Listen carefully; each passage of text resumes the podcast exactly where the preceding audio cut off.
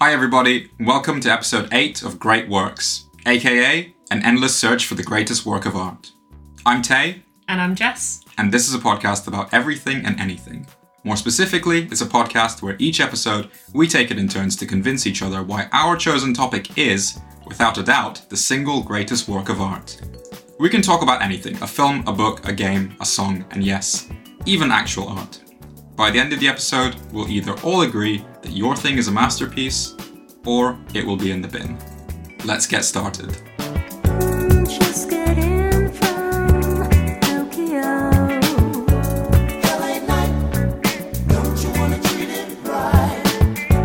Tell me, cab driver, well, is that Welcome back, everybody. Uh, today, we've got a really exciting special guest for you. Um, we've got Xanthi, who is our colleague um, and friend. Ex colleague. Ex-colleague. Oh Don't yes. forget. oh, yep. Okay. Nope. Not our colleague. Our ex-colleague um, and friend, and she is going to be talking about a TV series that we will get into shortly. But first, Xanthi, say hello. Hello. Let the people know what you're about, what you do, who you are. Well, I work in marketing. I'm growing a human. Yeah, And, um, she's pregnant. By the way, that's not like a science I'll experiment. try not to have the baby during this episode. yeah. So how far along are you, Xanthi? I, am really pushing for you to have the baby during this episode, just for personal reasons. Can you imagine the listens on this thing? Just- I'm nearly eight months, so it could happen. But let's hope it doesn't. I mean, I'm hoping it does. And Xanthi, what is your topic today for the episode? so my topic is well, it was very difficult to decide, but I've settled on a TV show. It's um, Fleabag, season two specifically. Okay, cool. And that's by Phoebe Waller-Bridge, right? Writer, director, Yeah, so she actor. she wrote it, she stars in it, um, and she's also yeah directed it as well. I was almost going to say it's like a, a one woman show, but that is how the show started, right? So a bit of table setting for anyone who doesn't know about Fleabag. Started as a one woman show, like a stage show, just with her, right? Yeah, it was at the Edinburgh Fringe Festival, I think, in 2013. Nice. Cool. I, I think I read that it was like really quite successful and it really took off from there. But obviously, it didn't like become a TV show for for quite a few years after that until she got the backing to make one season, and then there was a bit of a delay until the second one. Is that right? Yeah, I think th- I think that sounds about right. Um, she also only um, they are there are only six episodes per season, Yeah, so there's a lot covered in a Yeah. short space of time. which makes it really good for when you're trying to rewatch it in, in one week, you know, right before you say recording. rewatch it. I watched um, the second half of season one and all of season two in two days. So It's- that- it's that's very the level watchable. of prep that I've done for this.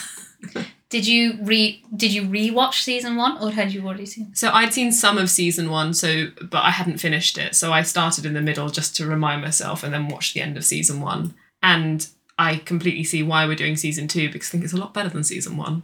But then you also almost need the context of You season do, one to yeah. make Yeah. season you two need so the good. scene. You need the scene setting from Yeah. from season one. But um, I mean, it's still good. You should, you know, listeners, you should still watch it. Mm-hmm. Um, but season two is is where it's at.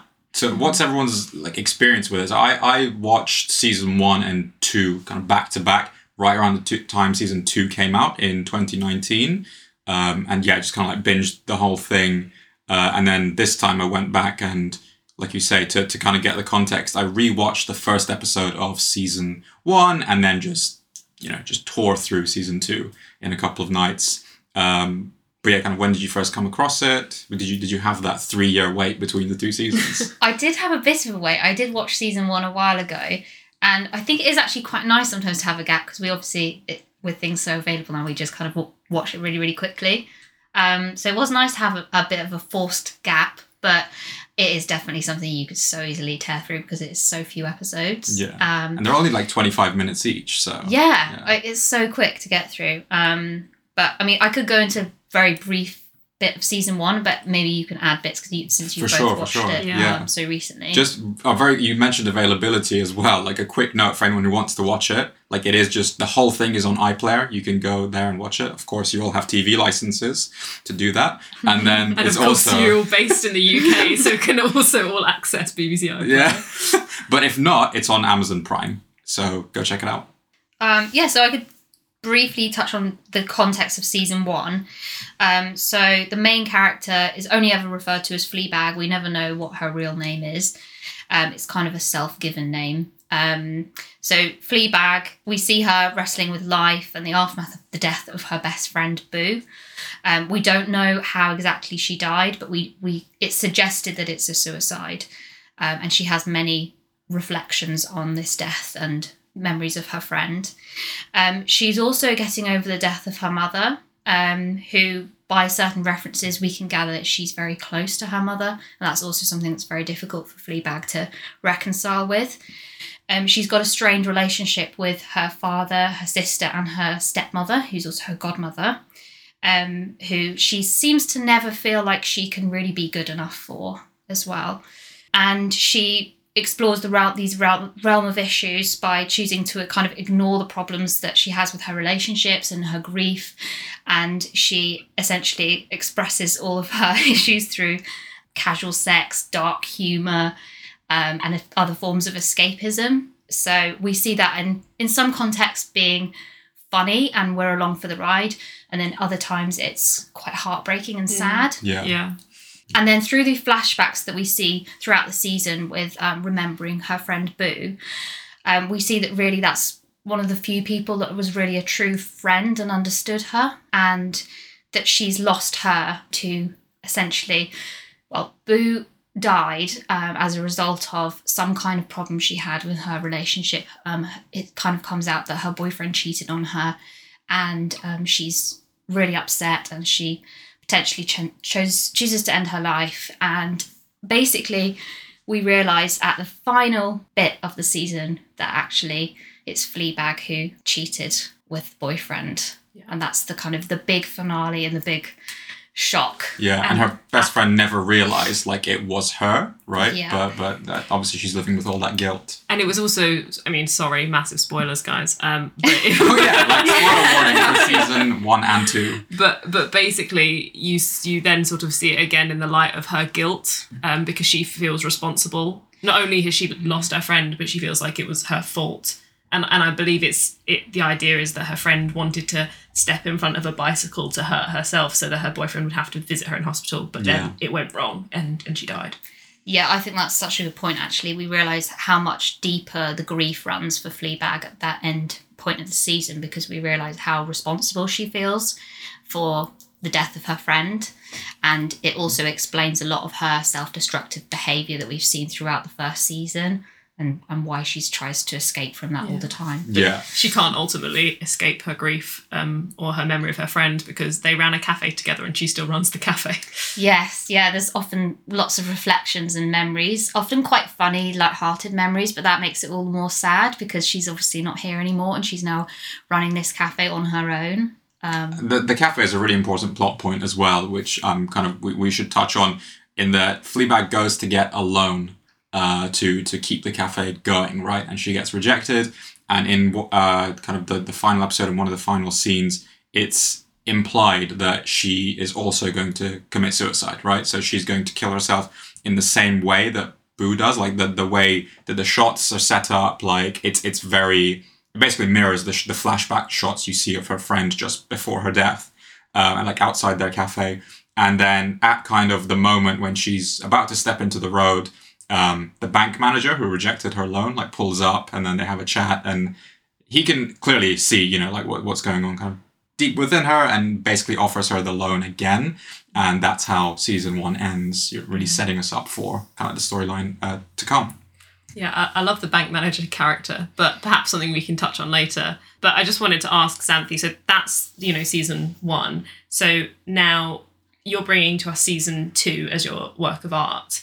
So just brief summary, can you give us the, the points that, you know, you think that that's going to convince us that it's a, a great Yeah, work why of is art? this the greatest work Yeah. of art of all time? Big accolade. so by by going back and talking about season one, it sounds like a real tragedy, and it sounds very heavy, but actually, it's really a comedy. It's a, lot- dark comedy. It's right? a dark Yeah. comedy, yeah. So, um, and I think in a lot of ways, the season one it feels a lot of the time like a comedy, and it has these dark moments. Um, and season two explores those dark moments further. um, and it takes it to the next level, but it still retains the humorous side and keeps it funny and lighthearted enough to be enjoyable to watch. So I think um, it takes it to the next level. That's one of the reasons why I think season two is is the greatest work of art, rather than you know the whole thing on just season one.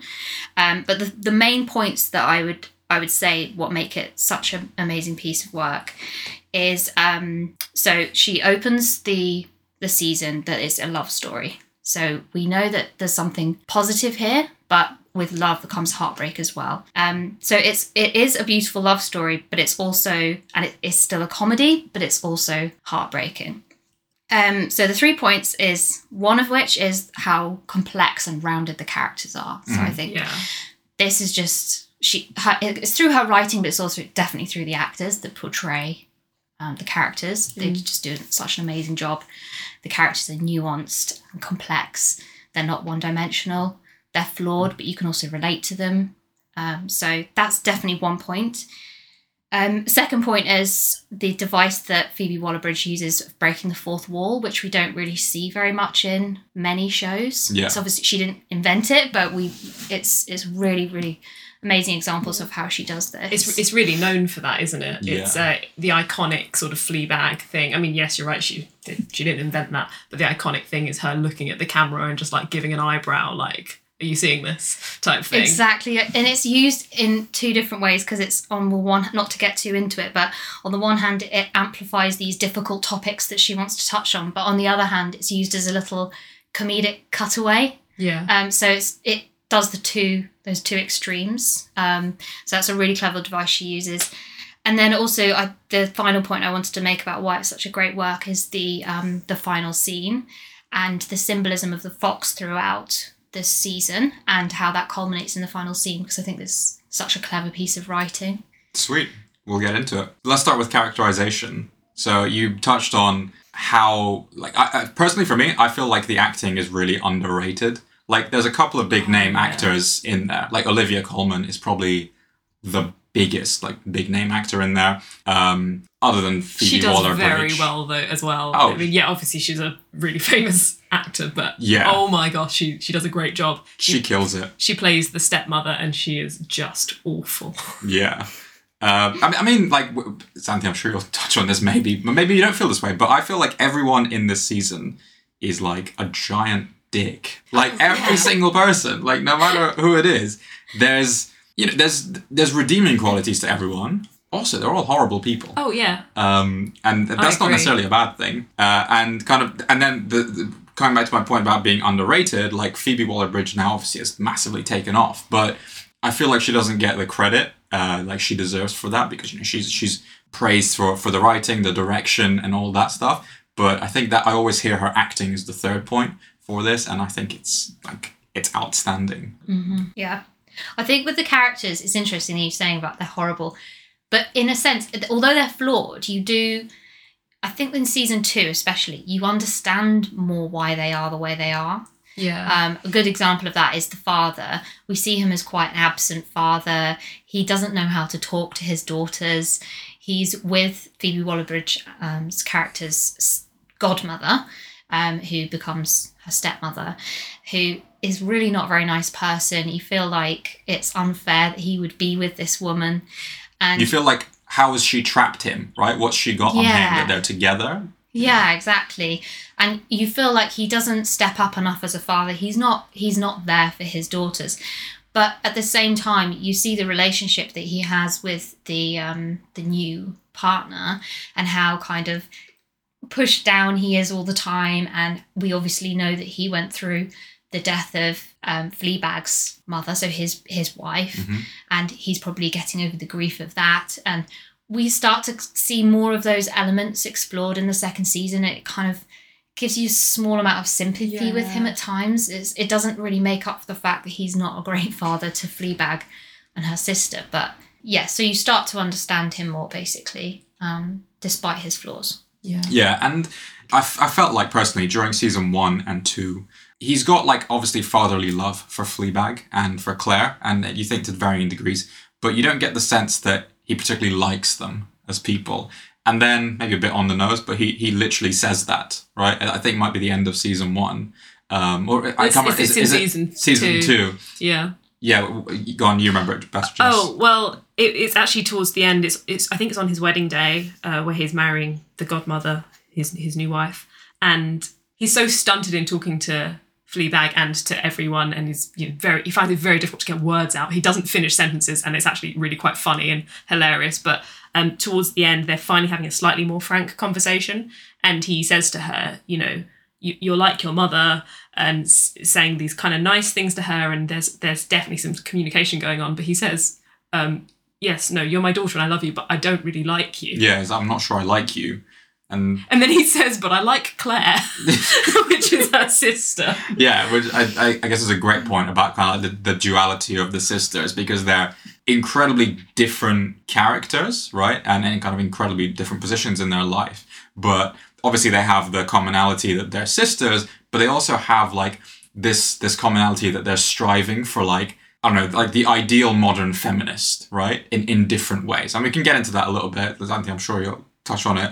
Um, and I'd love to kind of like jump on your points there because I have some strong feelings about that. Yeah, like what kind of what do you think about the characters of the sisters and how they play off each other? So one of the main examples I wanted to talk about that exemplifies all this amazing writing and characterization is the characterization of Claire, which in season one, I think Claire's character is used more as just um, comedic, uptight sister that contrasts Fleabag's free spiritedness. Totally. Um, and it's just it's just funny um, to see her kind of so uptight and flustered all the time. But in season two, again we see in a similar way to the father, but it's so much more explored. We see more why Claire is the way she is. I think the way that that both the sisters are brought up and the death of their mother and the absent father, at least emotionally so, um, causes them to react in very different ways, which is often something you'd see in siblings. The older one has that responsibility and feels like they have to do all these things that have a high flying career, like we see Claire has, and always be the perfect person and can never be flawed or never make a mistake. And we see Fleabag more going in the opposite direction. We see her having a creative business that maybe isn't always doing very well. She is free spirited. She does what she wants more. She says what she thinks, which obviously does get her into problems sometimes, but um, they're complete opposites. And I think even though they're complete opposites, they're both born out of the same reason that they're as a result of that upbringing. They've just expressed it in different ways. Yeah.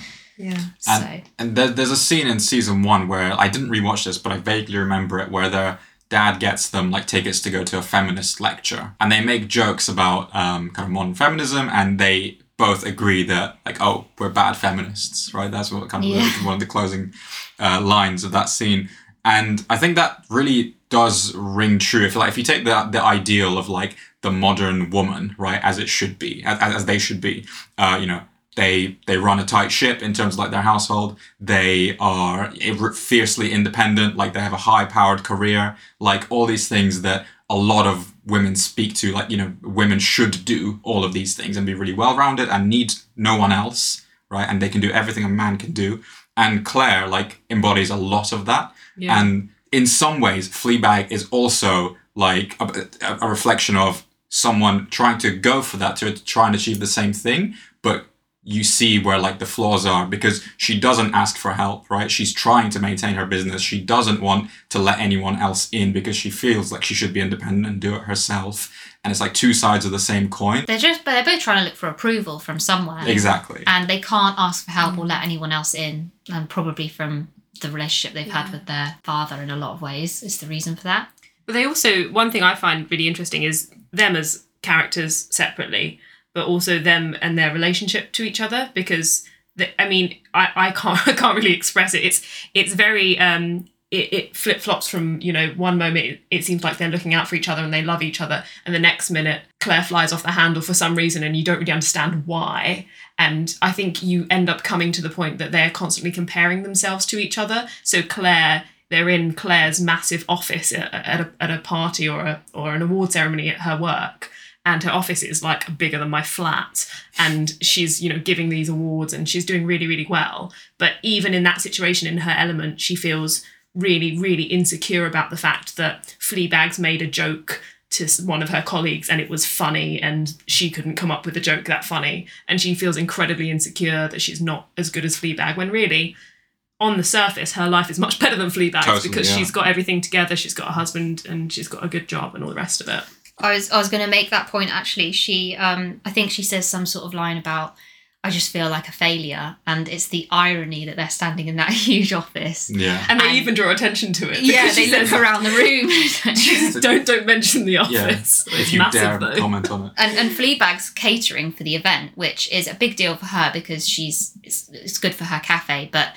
she is second to Claire. She's she's catering for Claire's event, and again, it's just because Fleabag can be um, free spirited and fun and funny, make people laugh. She says what she wants, and Claire has never felt she can do that. I was going to ask so great art in my opinion should like reflect life, right? It should reflect like aspects of life and capture it well and like quite quite honestly. And it's interesting because you both have sisters. so Jess, you obviously have a twin sister. Xanthi, you have a sister who's very close to you in age. Does this like resonate with you? In, in kind of, do, you, do you see reflections of like your own life or your own self in either of these characters? Do you think that's part of the appeal of it? the, the comparison 100% I, I think you don't mean to compare yourself to your sister but you do i mean your sister is similar in age to you mine's my twin and so i'm always comparing myself to her like not even consciously i mean i'd like to think that our relationship is much better than their relationship Yeah, theirs is an extreme Theirs is an example extreme. of classic sibling tropes. I Sure, Yeah. sure. Yeah, I, I definitely I can, I I think I have a much more positive relationship as well with my sister than what's explored here. But I do completely see it's it's a more extreme version of the classic problems that you have in sibling relationships: the competitiveness, the feeling that one of the other one is doing better.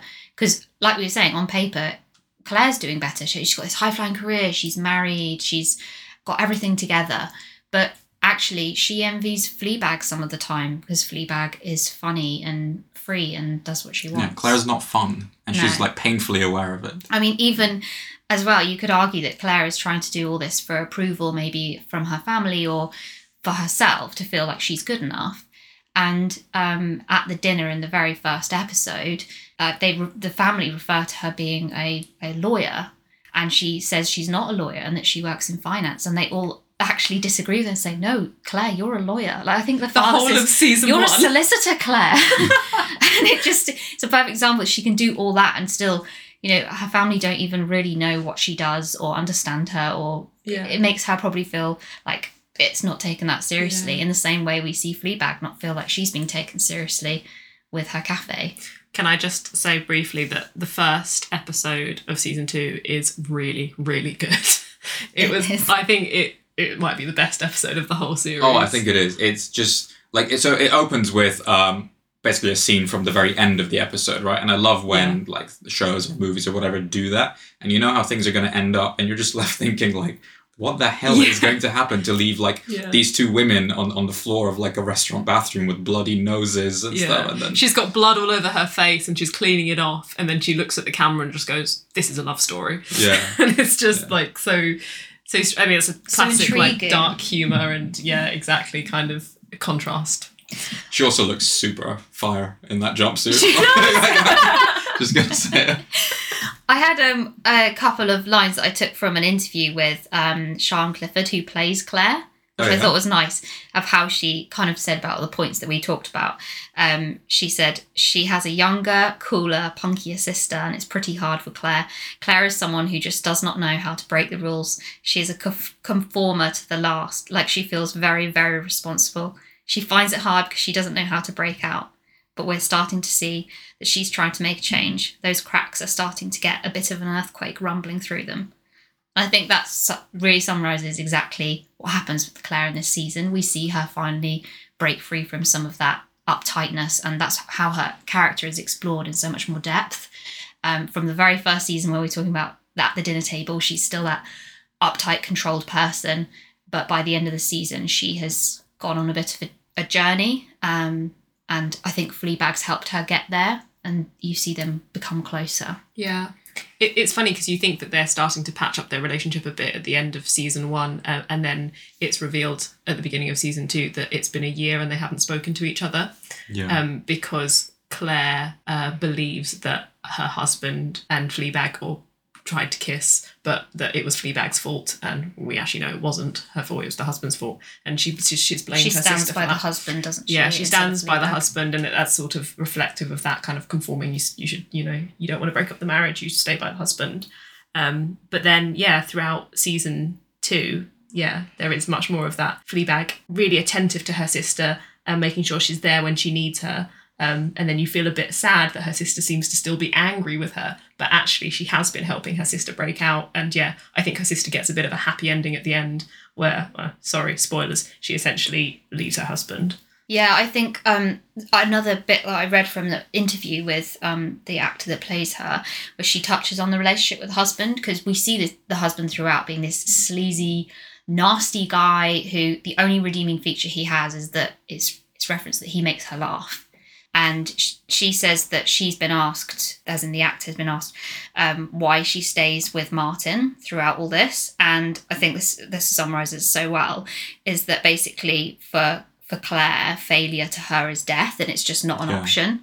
Um, so she wouldn't even see it as as an option to leave. She would only ever see it as an option to stay.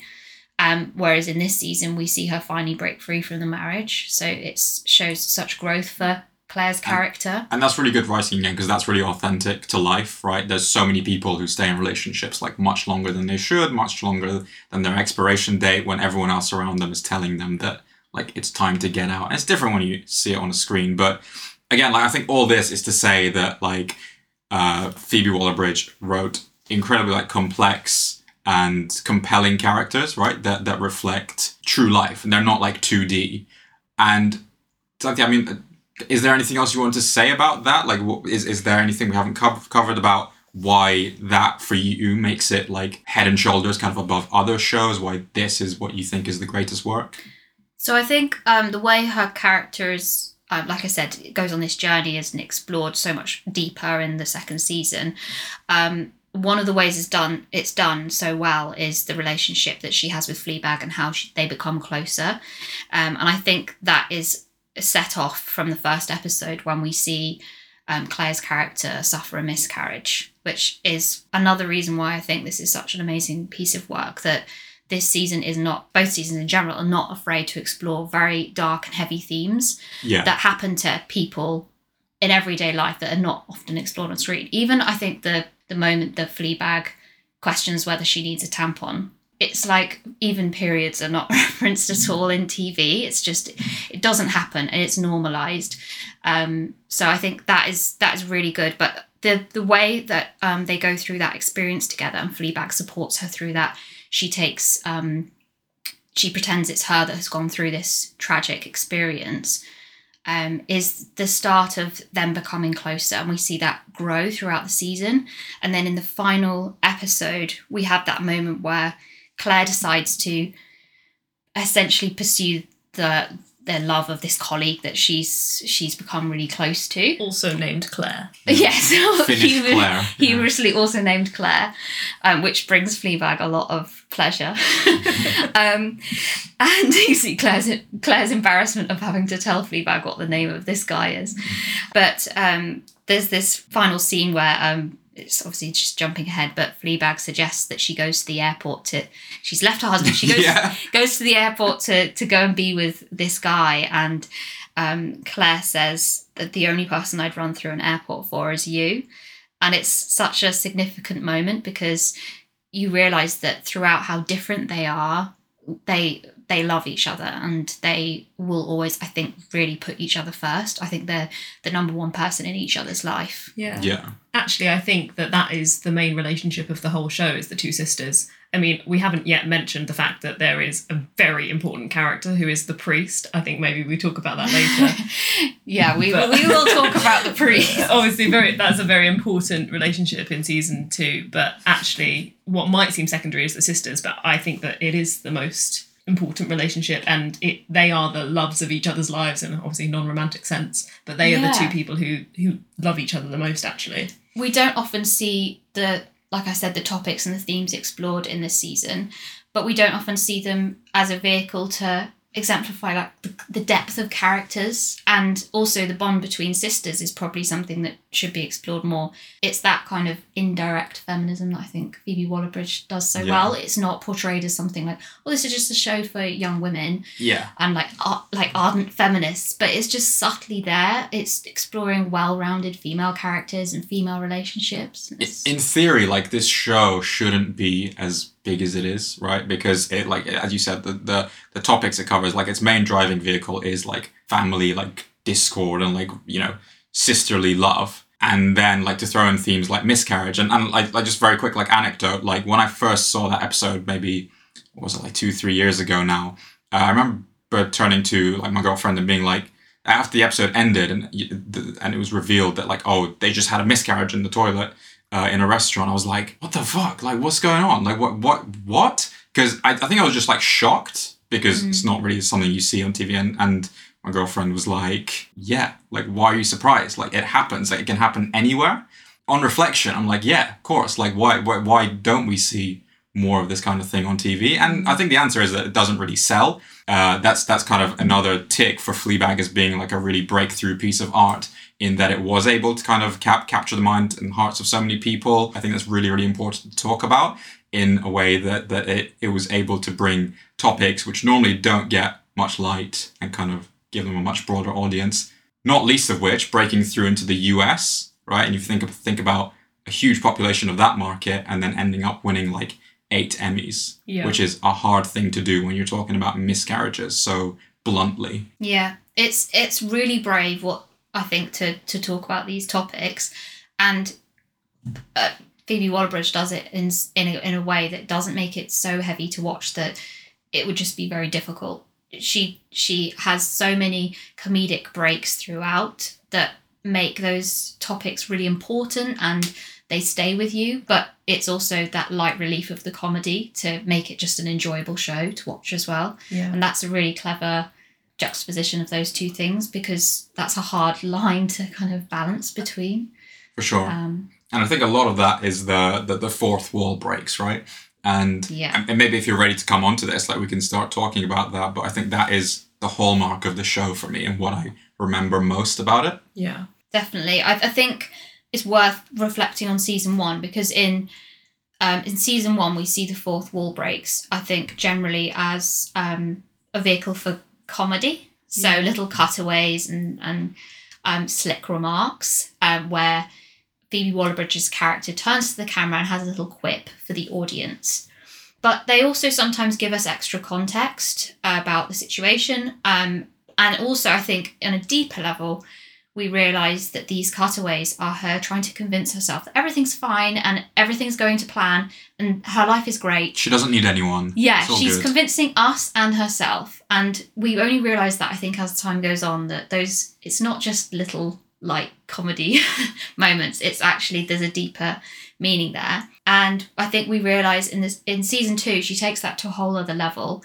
of it's still sometimes funny, but it's also to give this kind of deeper meaning and greater understanding of her character and who she is. So you would assume, and certainly I assumed for like a long time, that the fourth wall breaks, the like little asides to the audience, which I think actually comes from the fact that this was like a stage production, right? And where you could just like have an aside to the audience. It's, it's a more normal thing, I think. Um, but you think that these asides and these fourth wall breaks are going to be honest. They're going to be honest reflections of like what she's actually thinking, right? She's saying one thing to the characters during the script, but you as the audience, she's going to let you in on the truth. And that's not actually the case. And like the example I think of is actually from season one, but the end of season one when uh, she's with that guy who she's had like a one night stand with, and she like wh- when they're having sex, she makes like a joke about him losing his erection because he he's falling in love with her, right? Yeah. Yeah, Becky, stop laughing. Um, and then, but then soon after, like towards the end of the episode, once the guy, it seems like he's going to confess his love, and she's really hoping that it's going to be that he, he says he loves her, and she's really disappointed when he doesn't say that when he says he loves someone else, so he needs to leave her, right? And she pretends like, oh, it's all fine, like, but we know that we can see that she's really upset. And in the aside, she wasn't being honest with anyone, not herself, not us, like not even the guy that and, and by making fun of him. So she's she's still like an unreliable narrator even in those fourth wall breaks. There was one thing I wanted to um, ask about the the fourth wall breaks because, um, and I, I'm sure it's something you, that you, you you'd like to say eventually, Xanthi. Um, but there's something really interesting with the second season about how the fourth wall becomes um, significant of something else, like it represents something else, because things start to happen with the fourth wall breaks that were not happening in the first season.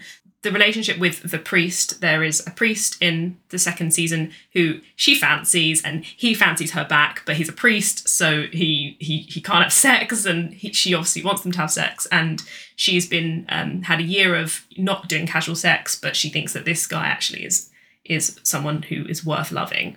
Um, so there's a lot of chemistry and sexual tension, which is a story for another time.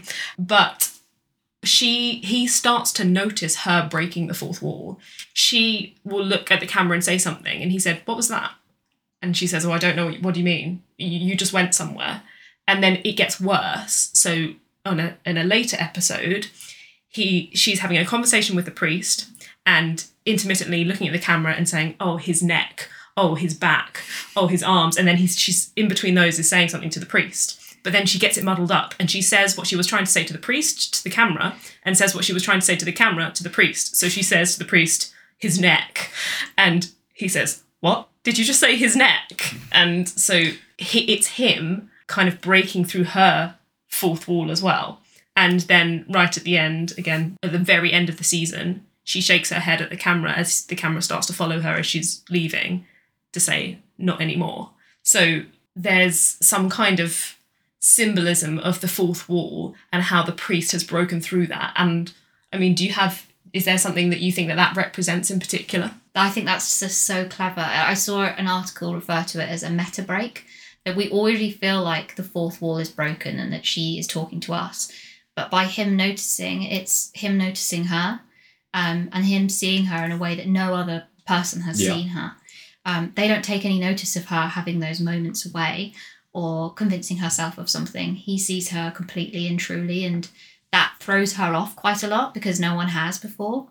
Um, he like I think you said, Jess. He says something along the lines of "It's like you disappear," and he even at one point looks directly into the camera, so he's looking at us, which feels very confronting and like he's kind Totally, of invading our space, but but also kind of nice in a way because he's he's actually trying to see and he's trying to look and he's trying to find out where she's going or understand her more. Um, so although it feels a bit confronting, it's it's a really clever device that I've not seen done yeah in anything else, um, which I think is it's completely testament to Phoebe Waller-Bridge's writing. Yeah, I think it is definitely unique. I'm trying to think of like other ones, but I think it's mainly just like in plays literally Yeah. that I've seen it. Never, never once. Well, of course we've seen on screen. Like what Ferris Bueller's Day Off. I think is a pretty famous example of it. It's quite good there. It's like comedic, but uh, nothing to this level. and it's used more as a you know a comic device rather than a characterization device i mean the fact that the priest is breaking through her breaking through the fourth wall Yeah. implies that he is understanding something about her and he's being let in on a secret that he shouldn't be let in on i i, I mean i might have interpreted this wrong but i think There's us, no wrong answers. us the us viewing her life and her inviting us to view her life is symbolic of her like self-destructive behavior and then the fact that at the end him him breaking through to that is him seeing it and then at the end when she leaves and she doesn't uh, doesn't allow us to come with her is the beginning of her ending her self-destructive behavior That's totally and it. Yeah. her growth and her moving on. She's like, sorry, you guys can't come with me anymore. You're not allowed to view this anymore, and I'm gonna stop doing my Yeah. you know little asides to you. Uh, I think like I think you're totally spot on. I think the the the it's not really a fourth wall breaker. It's it's uh, Fleabag talking to all of like the baggage, all of like the guilt, all of like the negative emotions, and and I think anger. I know you guys don't think she's a very angry woman, but I think she is angry, and I think it's it's her talking to all of those emotions, and then yeah, at the end, like you say, she leaves it behind because he, the priest, has has uh, has helped her work through that and kind of unshackle her, herself from it, right? And I'm gonna make this point. the the main reason I think this is a great work of art is because like I always say that in other episodes that like a great work of art has to have a vision and it has to deliver on it very clearly, like very true to that vision and honestly. And I think Fleabag does that by the simple fact that it ends, right? By the fact that it has an ending. And what I mean by that is that like this this was an incredibly successful show by season two. They they could have easily made a season three by now. It could have made a season four by now, right? I, I want a season three. I want to know what happened. They've- it's heartbreaking that it couldn't doesn't matter. her. It doesn't like it's done. Like that, and that's for me is what's like beautiful about it is that this is it. Like this is the story, and like there isn't anything more interesting to tell. Like this was like a woman going through some shit, coming to terms with it, and not getting necessarily the happy ending, but an ending that probably reflects true life. Yeah. And I don't, I don't think like a season three would make sense. And they've, you know, Phoebe Waller-Bridge has said time and time again that there won't be a season three, and I think that is like it's like a really brave move and like a really powerful move to say like this is it, this is the art, that's it. Yeah, so true. And season two, although it's not how we, it's not what we want, but it's like you say, what is a true reflection of life, and it still means that we see her grow. It's not a complete failure, and it's not all sad. We see so much of her growth. I think she uses the fourth wall breaks. We realize more and more as a bit of a crutch, like the audience as a crutch. Her um, either convincing herself of something, lying to herself about something. Um, there, the audience is a crutch to her, which she finally lets go of and accepts herself for who she is. And it's worth mentioning because I think again we're we probably reflecting on because there's so many big things that are these heavy things they're so important to talk about, but she does also use those fourth wall breaks for so many funny moments as well. And I, one of my favorites was um, when they ask how her guinea pig themed cafe is going. The family have pretty much politeness. Yeah. And she said, it's going really well. And they clearly, none of them believe her. And she turns to the camera and says, it is, it really is. It actually is. And um, but then it's contrasted with moments um, like when she goes to a therapy appointment, which her dad buys her. And she says they're always there. Like those moments reflecting on Boo and she blinks back the tears. You realise that she she's actually very sad and she's being honest with the audience at that point. And then again, it's contrasted with a comedy of a time when she is berating uh, her sister's husband and she's making such a good point, like giving the best insult ever. Yeah. And then she messes it up at the end and just says, damn, damn, damn. and you completely feel for her. You're so with her. And she just, again, uses that moment as just is a really funny cutaway to the camera. And we're completely with her, um, wishing that she got a better final line than calling him a Yeah. weakie. Yeah. And that's that's the thing. Like if you if you're listening to this and you're thinking like that's cool, but I don't want to like watch a show about some woman who's sad, whatever. Like that's not for me. Just watch it as a comedy. It is so funny. I don't think we've stressed that point really enough. is. Like it's super funny. She's a great writer. Um, the other thing I was going to mention, two other important fourth wall breaks. I think this this exemplifies the relationship with between her and the priest. Um, so uh, the scene when both Fleabag and the priest are both like probably at their most conflicted, um, they bear all these deep insecurities and the confessional of the church. Yeah. Oh my god. Um, All right, calm down, ladies. Calm down. Calm down. and then they finally submit to one another. At this for this brief moment, they have this passionate What do you mean submit? Did you go into more Um, detail? And well, before God interrupts, um, and um, basically, Fleabag doesn't take her eyes off from the reality that's happening in front of her um, until it fall, all falls apart, and then she glances up at the camera for just a split second before the episode ends, and it shows her again. She was she was so captured by the moment, she didn't feel the need to Yeah. break away and and let us in um, until the episode ends or the everything falls apart and then she she does look at us and we see that again with the um the scene in which they finally consummate their relationship and she complete. I know I am and she actually um Don't worry, your mum won't listen to this episode. Mind she actually um, shoves the camera away because she wants that moment between them to be completely for herself. She doesn't feel the need to make witty asides or a joke about anything or even have a self-reflective moment. She just wants to be completely in the moment with with the priest. Yeah. I actually really loved that bit, and weirdly, that the action of her pushing away the camera in itself was kind of emotional and kind of like exciting because she's like she's finally getting together with this guy who there's been so much lead up and so much build up for, and you're really pleased for it, and you don't feel the need to watch it. Yeah, You're just like- pleased for her. There's like a one second shot of them having sex, and then it's like it's. Uh, correct me if I'm wrong, but it's the only time I think that she interacts with like the camera. You know, Yeah, quote physical unquote. camera. Yeah, it's like a really cool shot. Actually, it's kind of like a laptop lid being closed and like the swipe action. Like I, I really like that shot. yeah. Um, It's but yeah, a like- great dramatic way to end, Yeah. end the episode. You're Yeah, kind of left yeah. wanting more, but you're also, like you say, Jess, you're happy for her that she's Yeah. finally got this Like, moment with him. Go on, get it. There's been so much build up. yeah, I know. It's like five episodes.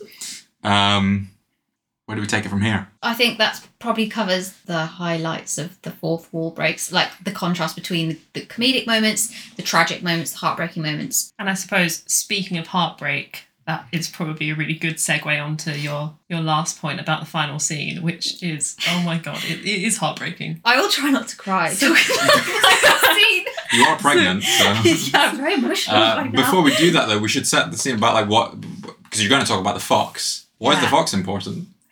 Fox is very important, hey. So um, basically, the fox is used as a kind of um, another storytelling device. We see the fox c- kind of appear throughout the season, um, but it's it's only in the final uh, the final season that we uh, final episode, sorry, that we see what the fox might truly represent. So the fox, um, just for context, if anyone hasn't seen it, um, the the the priest and Fleabag are having a conversation in the early season, aren't they? And Yeah. they and they say uh, uh, for some reason this random point comes up where um, the priest hears a noise and thinks it's a fox and says, "Oh, foxes! They just find me." And I think he He's says they scared of have them, they right? have a, a a pact against him. Yeah. yeah, Like he he references, um, I think the fox. It first appears when they are uh, they're having gin and tonics in the church garden, and Mm. and Fleabag is trying to approach a conversation about a relationship between them both. She kind of shows that she would like something more between them, and he keeps interrupting those deeper moments by saying, "Oh my god, a fox! I think there's a fox," and you almost think it's an excuse, don't you? When you're watching it, you feel like he's making an excuse to not deal with this this deep Yeah. conversation. But then he does sit back down and he says, "Right, so celibacy." so Yeah, like, he actually does he does uh, appreciate what she's trying to ask him.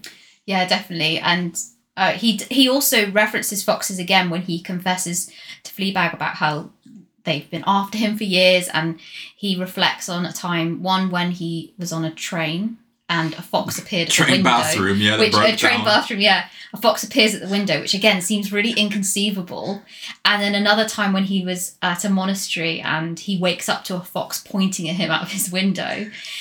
Phoebe Waller-Bridge's character says, "Lucky God that got there first, which suggests she kind of knows on some level what the fox means. And we see more and more the fox is is essentially a symbol for his celibacy and his sexuality chasing him. It's implied, right, in the in the season that he was in a similar point in his life where he was using kind of like casual sex as a crutch and later to, kind of cover up other other things or like other problems he had. Um, because he says to, I don't know the exact line, but he says something like, "Oh, you know that that that won't get you very far," or or that's what you think you want, but you don't actually. Yeah, I, I think he uses the fox as a distraction sometimes to deal with things, but he also it almost interrupts them. It's something. It's essentially um, every time he ponders his sexuality or perhaps queries his sexuality, whether it's a private moment on a train or Yeah, an what was he? dream What was he in the doing in that train? That's what Um, and now with Fleabag questioning the struggle of celibacy when she says how she couldn't necessarily be a priest, the fox appears in all these moments. Um, but one really interesting bit is when Fleabag sees the fox. So we don't, but Yeah, we never see the fox. We we hear we see him reacting as if there is a fox. There might be, there might not be. Um, but yeah, we don't actually see a fox until the very last scene. after the fox, the panic of the fox, they discuss Fleabag's desire for an intimate relationship with the priest. Um, and like you said, Tay, he says that sex between them would bring no good. yeah. And I think after this, two really poignant things happen. So one of them is that she turns to the camera, well, us or her subconscious, to have a moment about that revelation. But that's another example of when he notices and he questions where she's going. And this is, I think, how he's starting to see these private moments and it, it's an example of that emotional connection building between them because he's seeing her. But also, this moment between them is cut short by Fleabag seeing the fox. And that's her seeing him as well on another level. Her seeing the fox makes us think the fox is real or that at least him struggling with his sexuality, like he's he's almost let her into that. So Yeah. they both see something that's almost private to them that no one else sees. I think those are two really poignant. Yeah, that's a good point. I didn't. I didn't see the reflection Yeah, like I that. didn't That, that the fox is his kind of fourth wall break equivalent, Yeah, it's a right? really interesting theory, and yeah, that it no, it is really in- interesting. It's kind of his equivalent of a comedic way to escape a serious situation. Yeah, or a quick distraction technique, Yeah. which we see Fleabag do all the time with her fourth wall breaks. And by Fleabag seeing that, she she sees it for what it is as well. And yeah, we that emotional connection between them is strengthened so much in that scene. And when you see that, when you see that strengthening of the emotional bond, it's all the more heartbreaking when they make their final decision in the final scene that they can't be together because they've had the emotional bond, they have even had the sexual bond because they do have sex uh, eventually. But the ultimate decision is that it's God, it's always been God. And, you know, there's a, it's just after the wedding of her father and uh, godmother, and he is officiating and he gives a speech about um, the fact that you know what is love? Love is painful. But then he he does say some really nice things about love and about how love is hope. And you think oh maybe he's talking about Fleabag but he's not. He's talking about God. And that's him making his decision that he, he might love her he might have an emotional and sexual connection with her but he's choosing God. Yeah, I think we we believe that when we see him have sex with her, that it is him saying he does love her because he says before that he can't have sex with her because it will mean he falls in love with her. So when they do consummate their relationship, that to us is him showing I do love you. Yeah. I've submitted to that. Um, so it's why it's so much more heartbreaking in that final scene, which I, I'll talk about a bit more in a bit. So there's another mention of the fox. It's um, when Fleabag and the priest wake up in the morning after consummating their relationship, and it's as Jess says, it's the day of. Can you just stop saying consummating the relationship? guys they just, bang just say it. Okay, they, They were have going at it. Um, so it's the day of her father's wedding, and and the priest is officiating the wedding that day. Um, and there's another Fox reference just before the wedding starts. Um, so Fleabag tries to find a quiet moment in the garden, just have a cigarette, and um, the priest is practicing all of his his lines um, for the wedding, and he's startled to see Fleabag because he doesn't expect to see her there, and he says, "I thought you were a fox." It's I it's you were another my, my looming another moment of him being confronted by these lustful, conflicting feelings, and Yeah. they're just springing up on him. Um, so it's another reference to that. They and then they basically end up passionately kissing against a wall, and he says, "I don't know." I don't know. he says, "I don't know what this feeling is." And when you're watching that as a viewer, you think, uh, "Dude, the feeling is that you."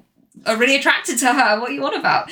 And we just think it's obvious. Like you, you're in love and you're loved up and everything's going to be great now and you assume that perhaps after the officiation of this wedding that you know that's that's the end of it like he's probably going to leave his um you know being a priest behind Sure. he's he's chosen Fleabag but Fleabag is not as confident as maybe the audience feels in this because she says um, is it God or is it me uh, in Right at the end at the bus stop, about right? Yeah. what she in, in this scene actually she says is it Oh, God or is it me as well because she's questioning is that the feelings that you're having is it she's she's aware of that I'm you, conflict yeah. Mm-hmm. whereas I think the audience feel well I did at least I don't know about you guys but when you're seeing them kissing and you know that they had sex the night before you feel like the, the struggle Every- is over every single te- love show, love love story teaches you that that means that they're they're good Yeah. to go. That means Yeah. happily ever after.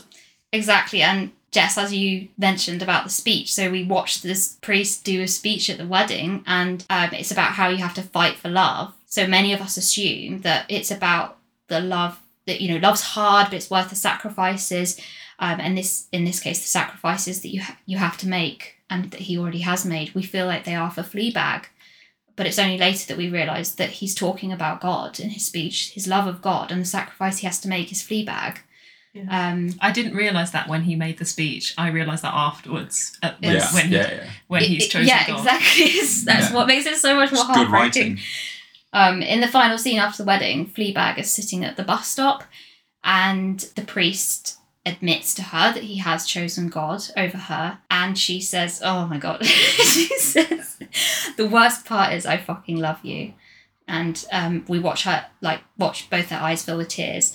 There's a moment that um, I think he almost tries to stop her saying it, like, "Don't you don't have to say it," you know. I know. This is another growth point for Fleabag. She she kind of pushes forward and like, let me say it. You know, it's going to be painful to say it, but I want to say it. Um, even if she knows there's no happy ending afterwards, and it doesn't mean that he's going to change his mind, she she pushes to say that anyway.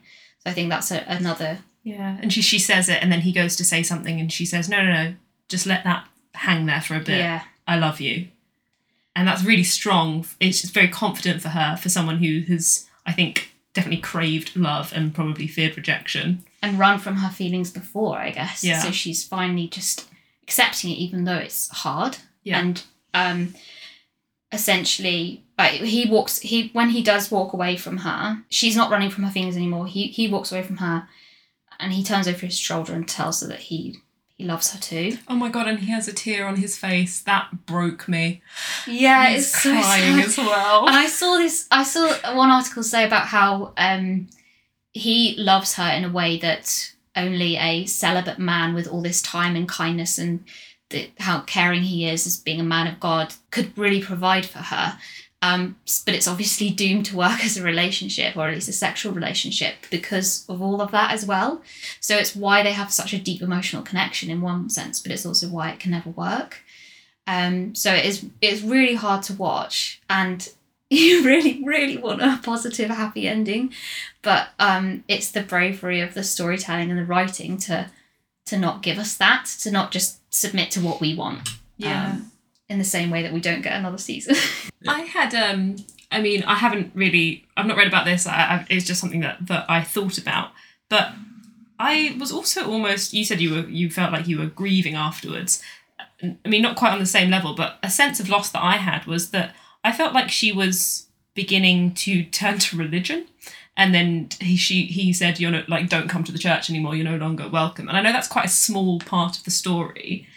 Was she using religion as just she keeps on saying i'm an atheist and i don't believe in god. Do you think she would ever was going to turn to god as a as a refuge? Or do you think it was just a way to get closer to the priest? Because i almost felt like that might have been some sanctuary for her when she was clearly quite upset and quite damaged. And that, that might have been um, a place of solace for her She's, there's a scene where she reads the Bible in the bath when she'd previously joked about not even that there's no point giving her the Bible, she wouldn't read it. But then she does read it. And I, I thought that was more, for example, in that scene, that it was more how she was willing to give it a try for him because she, Yeah. was, she wanted to know or and understand his Him. life and him. I read it the same way. She's like, oh, let's see what all this is about. Maybe I can Mm. make some peace with it. And she goes to the church and is about to pray when she's upset about something yeah, Um, but then hears him sort of dancing in the vestry or whatever Yeah, to some yeah, yeah. Beyonce or something like that. so it interrupts her prayer. But it was almost like she was almost there, like she was almost. yeah, maybe. Yeah, that could be a good interpretation. Another thing that's definitely worth mentioning is the final uh, representation of the fox in this scene. So after he walks away, we actually, at the as the audience, see the fox for the first time. And if we think of the fox as being that symbol of his denying his sexuality, it it slinks along and looks at Fleabag, and Fleabag says he went that way, and the flo- the fox carries on in the direction that Fleabag has directed. And Follows the priest, right? it essentially follows him. Oh. And we can see that as essentially being his sexuality potentially catching up with him. It's not going to be the end for him. Maybe it's it's too optimistic to say his sexuality catches up with him and one day they're together. Yeah, but it's it's just saying that although he's made his peace and said i'm deciding god I'm He has to god consciously make that decision it- again. it's it's probably going to creep up on him again yeah. Again, he's not a two D character, right? He's he's, he's like that. He's not just magically left that behind, and that's a clear cut ending. You can extrapolate whatever you want. Like you can imagine that Fox catches up with him, and they're together, and that's totally valid. Exactly, and uh, it's not as it's not as simple. Whereas I think actually Fleabag has a lot more of a resolution. So she walks away okay and accepting being on her own, even though she wants to be with him. She she admits her feelings. She makes her choice clear. It's not clear whether the priest will stick with his celibacy, whether he'll stay with God. But we feel quite confident that Fleabag, as we've said earlier, that she lets go of her crutch, of her self destruction. She finally learns that she's worthy of love, even if she can't be loved by the priest. And when we see her go through this, we see her also say goodbye to the camera, turn back for a final wave, and realize that she's accepted things as, as they are. And although it's going to be hard, she's fine with that and she's Yeah. grown. Yeah, if the fox is the priest's demons and the camera is her demons, she's she's managed to let go of hers, whereas he hasn't. And Yeah. the fox is still following him as his sexual desire will probably continue to haunt him for most of his life, and it's going to constantly be a struggle for him. Whereas she is actually, yeah, grown or will grow in the non-existent season three that we won't be able to watch. I think some things, even though it seems like that seems like the perfect resolution, doesn't it? Um, some things are sort of left slightly unresolved, not necessarily in a bad way. So one thing is Boo's death, Yeah. which we see Fle- Fleabag struggle with throughout both seasons, and she'll probably never forgive herself for this. But in a way, there's no easy resolution to this. Um, she has moved forwards from a lot of the grief she's felt. In the same way, the, the her mother's death and the loss of the relationship with um, with her, uh, which will never be made up for by her stepmother. And we also see that she's not ended up with a romantic partner, which we want for her. That you could argue that's also unresolved. But there are other things that I mean, I think that's partly life. There, there- Yeah. There's not going to be a perfect resolution to those things, hmm. and there are other things that are resolved. Like she, she's past the rawness of grief of both the deaths she's experienced. We see her having more happier reflections, and one of those I just have to mention is when she reflects on her mother's funeral. She is saying how good she looks Yeah. on the day, and she's like, "Oh no, I need to look more sad." My hair is falling in this chic way. they look so flawless. And all the all the people attending the funeral keep on saying, "Oh, I'm so sorry for your loss. You look fabulous, by the and Boo is trying to help her. Look worse. look worse so that she looks appropriately grief stricken. Um, another thing is that she makes, although she can't completely resolve the relationship, the sort of strained relationship between her sister and her father, she makes positive strides forwards with both. More so with her sister, as we talked about, and the, how they interact with each other and grow throughout the season. But even with her father, it's never going to be perfect. But they have they open up to each other in the final episode before the wedding, when he seems to be having maybe slightly cold feet, and we Yeah. we see him kind of they they reflect on her mother and the relationship and uh, it's as touching and deep as it will probably ever get with her Yeah. father so it's still progressed He's- somewhat he says to her, "Oh, something along the lines of, oh, I think the reason that you found it so hard with your mother and and the reason you you struggle more than the rest of us is because you love more than the rest of us. You find it much easier to love than the rest of us do, so you feel it more strongly." And that's really interesting because actually a lot of the series you think she's kind of cold because of her casual sex and how it never really means anything to her, but actually that then amplifies what you then next see in the next scene with the priest is him saying that and you know having repaired their relationship a little bit. But yeah that's a very the most eloquent thing he ever really says because he doesn't manage to get a sentence out very often. Yeah. yeah it's a final moment where he actually manages to say something deeper and more meaningful and shows that I, I guess that he does love her even if he doesn't particularly like Yeah, her in, in his own way. Um, I think we, we also question whether I think he says something about his foot being stuck and why he couldn't get out. Is he in an attic? I think. Yeah, he's in an attic and his his foot's like fallen through the floor and he says i'm trapped i can't get out Yeah. and she It seems says like an excuse, doesn't it? And she doesn't. She doesn't fully question him head on. She lets him have that moment as, you know, I'm not going to question you on this. Yeah. And she helps him, I think, make peace with the situation and get over. Maybe he doesn't have cold feet. Maybe he does. She helps him get over that and and brings him back down to the wedding and to continue the day, even though she's never had a good relationship with the stepmother. She sort of does that to help him. Yeah, which you you never get on perfectly with every single person in your family or your extended family, right? But again, I think the show captures kind of like the sacrifices we make and the way that relationships like develop over time. Which we, we we've circled back to like characterization again, which was your your first argument. and just how honest the show is. I think. Before we start wrapping it up, Xanthi, do you is there anything that like if you don't say on this recording, you're going to kick yourself over tonight? Is there anything we've missed? Um, one other thing I'd say, a positive, uh, something that's resolved somewhat is um her struggling business. I think that's Oh, worth yeah, mentioning yeah. because she has that with her best friend Boo. I think that's why she finds it very painful to actually deal with head on the problems that she has, and it's there's never any customers in there. But by the end of the season, we see her business doing really well and thriving and lots having lots of customers, and I think that's a really nice growth uh, moment Yeah. for Fleabag because she's made it her own, um, despite the pain of having it once with her best friend, and she's made it a success. I think in honor of her friend as well. Mhm. That's really nice. I think one other thing that I mean, I'm totally on your side here. Obviously, I think you can tell that I agree with you in terms of the fact this is a really great uh, show. But one of the things I tend to come back to in this podcast when I talk about what I think is a good work of art, it often comes back to the emotions that I feel in response to um, some art. And I mean, this one has a lot of different emotions. It, it's funny, it's sad, it can be happy, it's uh, an incredible representation of heartbreak, which is really it can be quite difficult to portray because it's a different type of heartbreak that we're talking about here. This is two people making a conscious choice; they can't be together. But also, and then also like all of the like lighter side and the sexual tension between the priests, like that's kind of like a sexy element. It's you know that it's very really good. Um, but um, I think that that's actually a really important part of this show is that it does evoke that kind of feeling. Like when it finished, I felt a little bit empty. I felt a bit sad. I was sad that it was over. And you you said earlier that you felt like you grieved. Um, afterwards. through a breakup. Yeah. It's like the priest broke up with both of you at the same yeah, time. it's it is a really tough watch, but I I think it could be summed up by saying that final scene. It teaches us that life is really hard sometimes, and it's imperfect. There are not going to be perfect resolutions to things, but um, and it's not going to be affected by just how we behave or the luck that we're given.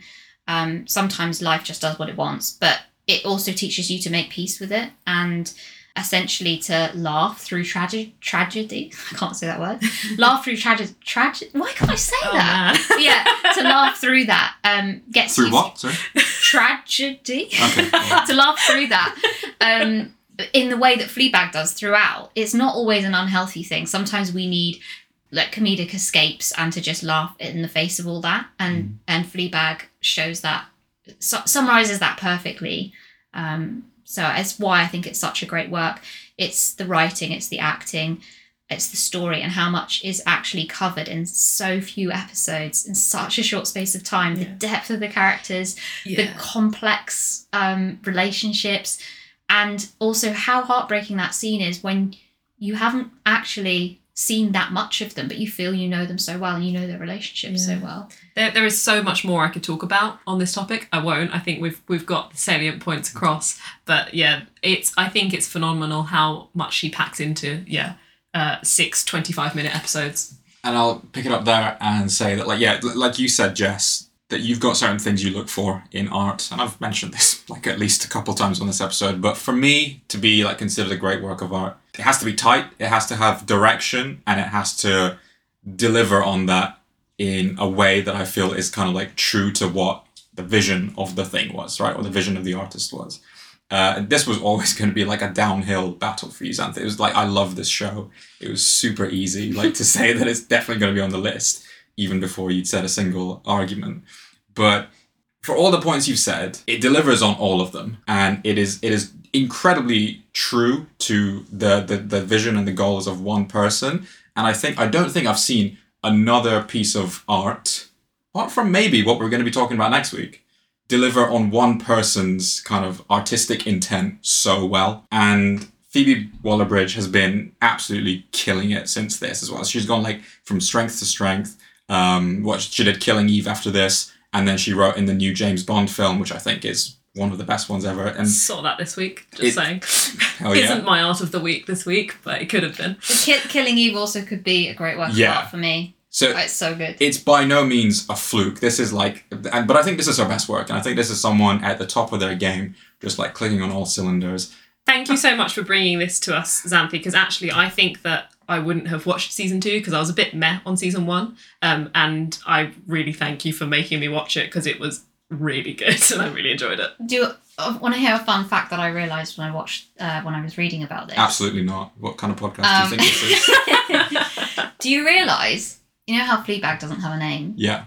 Priest also doesn't have. Yeah, a he name. doesn't. He's like, only- no one he's has a name. No, no, to as neither- priest. neither Neither does does the, the godmother. dad. The dad or the doesn't godmother. either, because- Only Claire and Martin It's and the son weird. have names. It's Yeah. so weird. They're such important characters, and they just they're just. I was going to ask if there was a reason behind it, but But maybe that's that's another way that they almost don't need need that to. Yeah, it's like we, To we, we and talk. relate oh, uh, we need to stop, but we talked Yeah. about how this is like a reflection of life, and you can ins- you need to be able to insert yourself, right, no matter who you are, into those characters' shoes. And I think Ah, yeah. leaving them nameless helps you do that. That's a really good point. I like that. Mm-hmm. I like that theory. That's right. Okay, let's wrap it up. Okay, thank you so much for coming onto the show, Xanthi, and presenting such a well thought out argument. Love talking about this. Um, I think, you know, you've heard from all of us, no brainer. This is definitely on the list and pretty high up for me. Yeah, I mean, anyone who's been following this show, the original premise was that we'd have a list that podcast that an episode would either get on the list or it wouldn't. But I think nothing hasn't got on the list, so maybe we should scrap this whole. Uh, whole Maybe, we're, yeah, we're, we're building a list. We're going to whittle it down at some point. At some point, but uh, yeah, absolutely, this is going on. I, I, I really, really enjoy talking about this today. I'd be devastated if you said it wasn't on the list. Cool. Let's go to Art of the Week.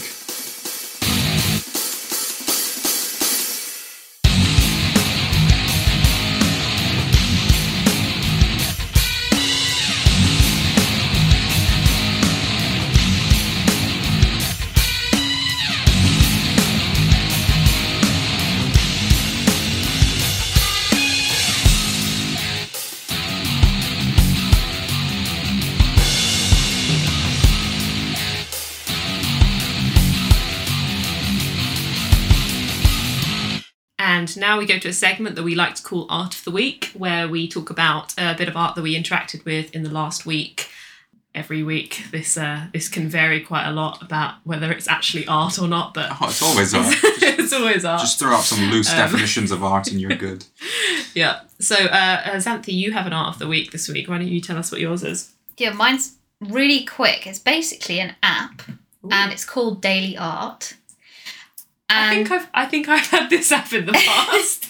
its um its little symbol is uh, the Mona Lisa in a sort of cartoonist style, and each day it gives you a featured art piece of art, um, usually um, really stunning paintings that you'd probably pass by in a museum and think, oh wow, that's so complicated, and I bet there's so much meaning to this that I can never fully understand.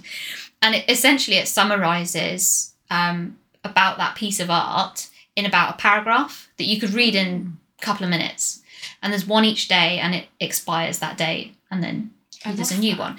And you can um, share them with other people. Um, there's a little share link to send to someone else, but there's also um, you can kind of like it in the same way that you do on Instagram or something like that, um, and you can see how many likes or engagements that that piece of art has got. So it's Oh. it's a way to I think make art accessible to to the everyday person. So I thought it was quite a nice a nice little thing, and it only like like I said, it only takes a few minutes to read. It usually um, says where it's displayed and what makes it great, and gives you a little appreciation for it. Kind of crazy how you just came on the podcast and said our podcast is redundant because this app does what we do, but much better and on a daily basis. So cool. We're gonna have to start releasing daily. thanks for that one. Well, if you want to if you want to download it, Tay, it's called Daily Art. No, no, no, I'm free. gonna I'm gonna get that taken down off the app store. So disregard Copyright. copyright art. Uh, okay, guess I'll go on that bombshell. Uh, so my art of the week is a film I watched last night. Film is uh, Encanto, the new Disney Pixar. I don't know which one it is actually. I think it's just Disney uh, animated film. It's great. Like if you if if you like Disney films, you know what you're getting into. I think this is probably one of my favorite ones in recent times. The soundtrack, probably one of the highlights of it. It's by Lin Manuel Miranda. So go into it expecting Hamilton, and you won't be disappointed. I think it's really good. Uh, the standout song uh, is uh, "We Don't Talk About Bruno," which I think you know everyone's talking about right now. Outside of the soundtrack, I think the animation is probably was was was the highlight for me last night. It's just incredible. I think it's a, a benchmark in animation, and I don't watch all of the Disney Pixar uh, films, but I, I try to catch them kind of every every few years and try and kind of stay up to date with what it's looking like now. And it was just mind blowing. Like there's one song, the the the the Flower Girl song. You'll know it when you get to it and just like the particle effects of these flowers like blooming and flying everywhere and exploding and just like the motion like of, of the characters throughout the scene. And it just looks stunning. Like it, it, it is a, a high point for sure in animation.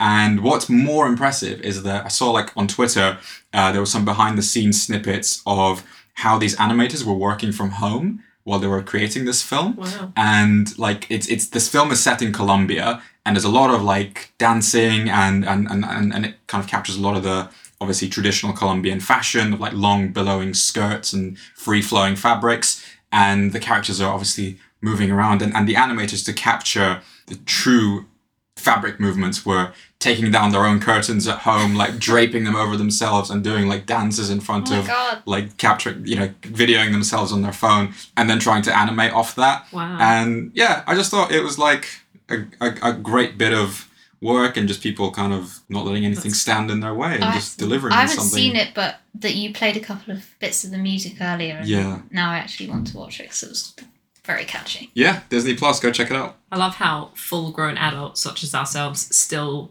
watch basically kids' films. But I mean, no shame because I don't know, we we're a Disney generation. Yeah, you're and, never and too they're old. good films. Also, Tay's here appreciating the movement of the fabric. That's the kind of that's the depth that you can that's get the to when you watch it as an sartorial adult. vibes that we're on yeah all right over to you All right, so my art of the week is a medium that I don't think we've spoken about before. Um, it is a board game, um, and I think it might be a kind of divisive board game. It's Settlers of Catan. Um, if you haven't heard of it, you should have heard of it. Uh, it's it's really good. Okay. Whoa. that's the best way to pitch art I, Idiot. I, I'd never played it before, and I thought that I got the impression that it was more of like a, a really like a long form like Risk board game, and it was like the really, map looks like risk that's what yeah, yeah And, and it looks really like nerdy and really like intensive. But actually, when we played it, it was the perfect mix between your sort of slightly longer form, like complicated um, strategic game, like something like Risk, or even something a, little bit um, less in, in depth than that, and a mix between like a, a party game, like I don't know, Cards Against Humanity or something. And it sits in the middle, and it just absorbs your attention just perfectly. It's exactly the right amount of focus that you want in a board game. And it's simple, but you have to have a bit of strategic thinking as well. And um, yeah, you essentially need to gain resources to build settlements and roads. And it's really, really fun. And it's only a four player game, so, you know. yeah Is it easy to learn to how to play? Super That's easy. one of Yeah. the main Yeah. issues with games, isn't it? It Where sounds complicated when you read the instructions, but as soon as you start playing, you just get You it, get it, immediately. okay. it's it, it gets really fun when you're like I don't know bartering like I'll give you four sheep for three brick like, like, Yeah. never sheep are worth at least 10 wheat. Like, okay. we had someone in when we played um, like dominate the rock industry. Yeah. and he owned all of the rock areas and he was a just rock like monopoly yeah exactly. In big rock. So, taking over big rock. So, uh, so yeah it's, it's a really good fun uh, game and would recommend that you give it a go. That's been it. Thank you so much for coming on the show Xanthi and next week we've got another guest A very exciting guest. and it will be a topic He's been watching today. yeah the, the guest is actually in this room but has remained Yeah. silent we haven't Throughout. we haven't told you that we actually have a live studio audience today so if you have heard any muffled laughter That's our next guest, who will go unnamed for now. Uh, but yeah, the topic is one I'm very much looking forward to. We've mentioned it. Uh, if you've been listening to every episode so far, you will have heard references to it. We th- rate it very, very highly. Let's just say that. nice all right well thank- Xanthi, is there any anything you want to plug? No, no. Do you want to plug your baby coming soon? Yeah, coming soon. Uh, hospital near you. Um, my child. Yet unnamed. He's been kicking throughout the episode. Has he? yeah. well we're so pleased that you didn't give birth to him here and I'm pleased too. I'm pleased too. Okay.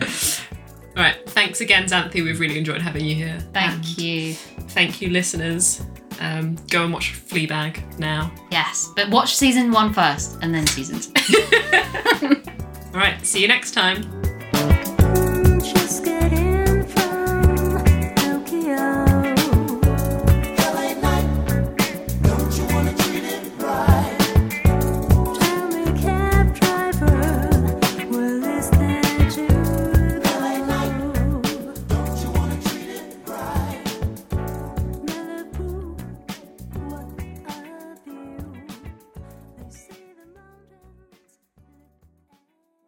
how would you like us to introduce you? I mean, like. I think maybe just like my friend. Boyfriend? my friend. this is my boyfriend's acting. boyfriend.